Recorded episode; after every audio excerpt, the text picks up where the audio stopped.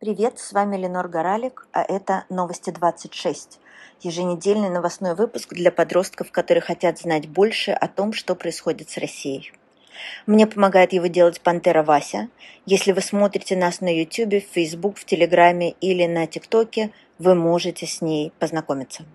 Давайте попробуем говорить о том, что произошло за неделю. Я записываю этот подкаст в воскресенье, ранним утром 31 июля, и обещаю, что, как всегда, какие бы сложные новости нам не предстояло обсудить, этот выпуск закончится на хорошей ноте. Поехали. Новость первая. Про гибель украинских военнопленных в Еленовке когда идет война, потому как каждая сторона обходится со своими военнопленными, можно судить о многом, о ее человечности, о ее гуманности, о ее готовности рано или поздно найти мирные пути для разрешения конфликта. В эту пятницу в поселке Еленовка, на украинском его название звучит как Оленевка, под оккупированным российской армией Донецком в Украине произошла страшная вещь. Колония, где российская сторона содержала украинских военнопленных, была обстреляна артиллерией. В результате мы знаем о более чем 50 погибших и более чем 70 раненых. Российская власть попыталась обвинить в этом преступлении украинскую сторону, мол, все это было сделано, чтобы приписать России еще одно военное преступление. Но мир считает, что россияне обстреляли колонию в Еленовке для того, чтобы скрыть убийства, пытки военнопленных и страшные условия, в которых они содержались. Есть еще одна совсем отвратительная версия, что убийства пленных и уничтожение колонии были устроены, чтобы скрыть, что деньги на их содержание были просто разворованы. Я надеюсь, что очень скоро мы узнаем правду о происшедшем в Еленовке. В ближайшие дни туда приедут исследователи из Организации Объединенных Наций, ООН. Это международная организация, созданная для поддержания мира между странами.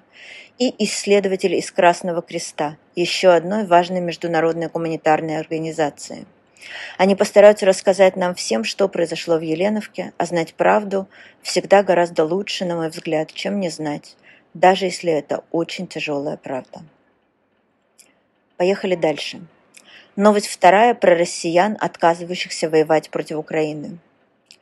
В оккупированном украинском городе Красный Луч солдаты, отказавшиеся продолжать воевать против Украины, были помещены в колонию, где к ним, по словам их родителей, применяют психологическое и физическое насилие, пытаясь заставить их вернуться на фронт. Это целая огромная тема, и она не ограничивается только колонией в Красном Луче. Мы постоянно читаем новости о том, как одних людей запугиванием принуждают отправиться воевать в Украину, а другим, уже отправленным туда с российскими войсками, не дают уволиться из армии, хотя по закону им не имеют права препятствовать это сделать. Им угрожают судом, пытками и даже убийством.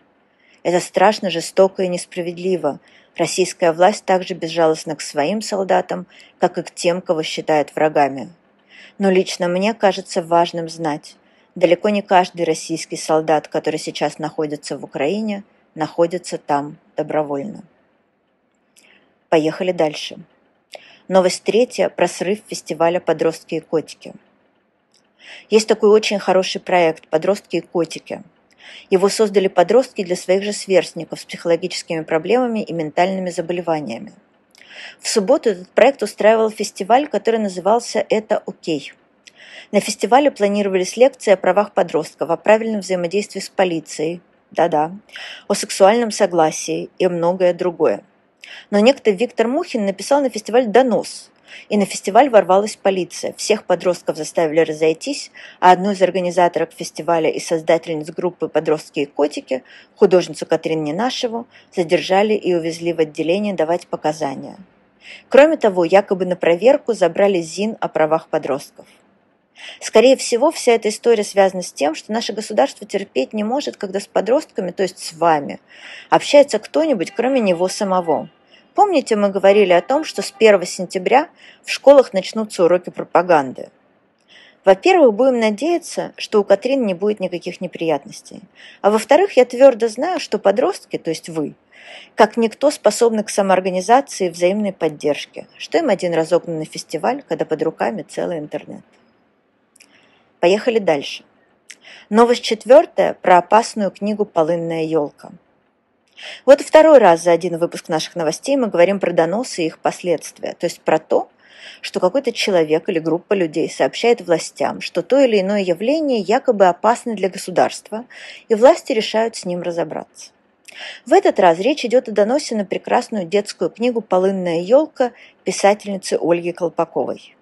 В этой книге рассказывается о том, как во времена Второй мировой войны с огромным трудом выживали поволжские немцы, то есть немцы, жившие в Советском Союзе. Доля их была очень тяжела, когда СССР воевал с Германией по приказу Сталина, тогдашнего безжалостного правителя СССР, их высылали из родного дома в далекие земли, где они голодали и бедствовали. Ровно о таких людях и написана «Полынная елка». В доносе же было заявлено, среди прочего, что Ольга Колпакова в своей книге порочит Сталина, а значит, внушает неуважение к власти. Вот ужас, да? И неприглядно рисует чиновников, что якобы разрушающе действует на умы детей. В результате в городе Екатеринбурге книжку стали изымать из библиотек. Хорошая новость и даже прекрасная заключается в том, что благодаря этому скандалу о замечательной книжке Ольги Колпаковой узнало огромное множество читателей, в том числе екатеринбургских, которые сразу же нашли ее в магазинах и в сети. И вы, мне кажется, найдите, это стоит того. Поехали дальше. Новость пятая, как и обещано, очень хорошая. Про соцсеть для людей с ментальными особенностями. Соцсети – жесткая среда, и для того, чтобы в них существовать, нередко нужны стальные нервы. О том, что людям с ментальными проблемами плохо приходится в Фейсбуке, ВКонтакте, Твиттере и других привычных нам соцсеткам, задумались директор ресурсного центра «Вера, Надежда, Любовь» Елизавета Романова и ее дочь Зоя. Зоя начала разрабатывать специальную упрощенную соцсеть для людей с ментальными особенностями еще школьницей. Я люблю такие истории. Не надо ждать, когда станешь взрослым, чтобы начать делать крутые штуки, которые приносят людям пользу. Сейчас Зоя студентка. Соцсеть называется Эма, у нее крупный шрифт и вообще ей легко пользоваться. Но главное, те, кто там сидит, бережнее относятся друг к другу, чем обычные пользователи соцсетей. Для того, чтобы зарегистрироваться в Эма, нужно пройти премодерацию, и я очень надеюсь, что Зое удастся сохранять в своей сети атмосферу взаимной поддержки и взаимного уважения. Это было бы реально круто. И напоследок мне нужно обязательно извиниться за ошибку в прошлом выпуске. Когда я говорила с вами про медведицу, из пасти которой ветеринары за... вытащили застрявшую банку сгущенки, я назвала эту медведицу огромной и была не права. При весе в 90 килограмм речь идет всего лишь о медвежонке, а взрослые медведицы могут весить до 300 килограмм и даже больше. Так что простите меня, пожалуйста, за ошибку. В конце мне хочется сказать, как всегда, о каких бы вещах, связанных с событиями в России и мире, не шла речь, пожалуйста, не верьте никому на слово, и мне, конечно, тоже не верьте. Читайте, проверяйте, думайте, обсуждайте, спорьте. Спасибо, что вы были со мной. Мне можно писать по адресу news26.2022 собачка gmail.com и встретимся в следующий понедельник, когда у «Пантеры Васи» будет, разумеется, новая футболка. Надежда есть всегда, и хорошие времена обязательно настанут. Продюсер этого подкаста Елена Боровая. Спасибо огромное ей и всей команде «Новостей 26». До связи, ваша Ленор.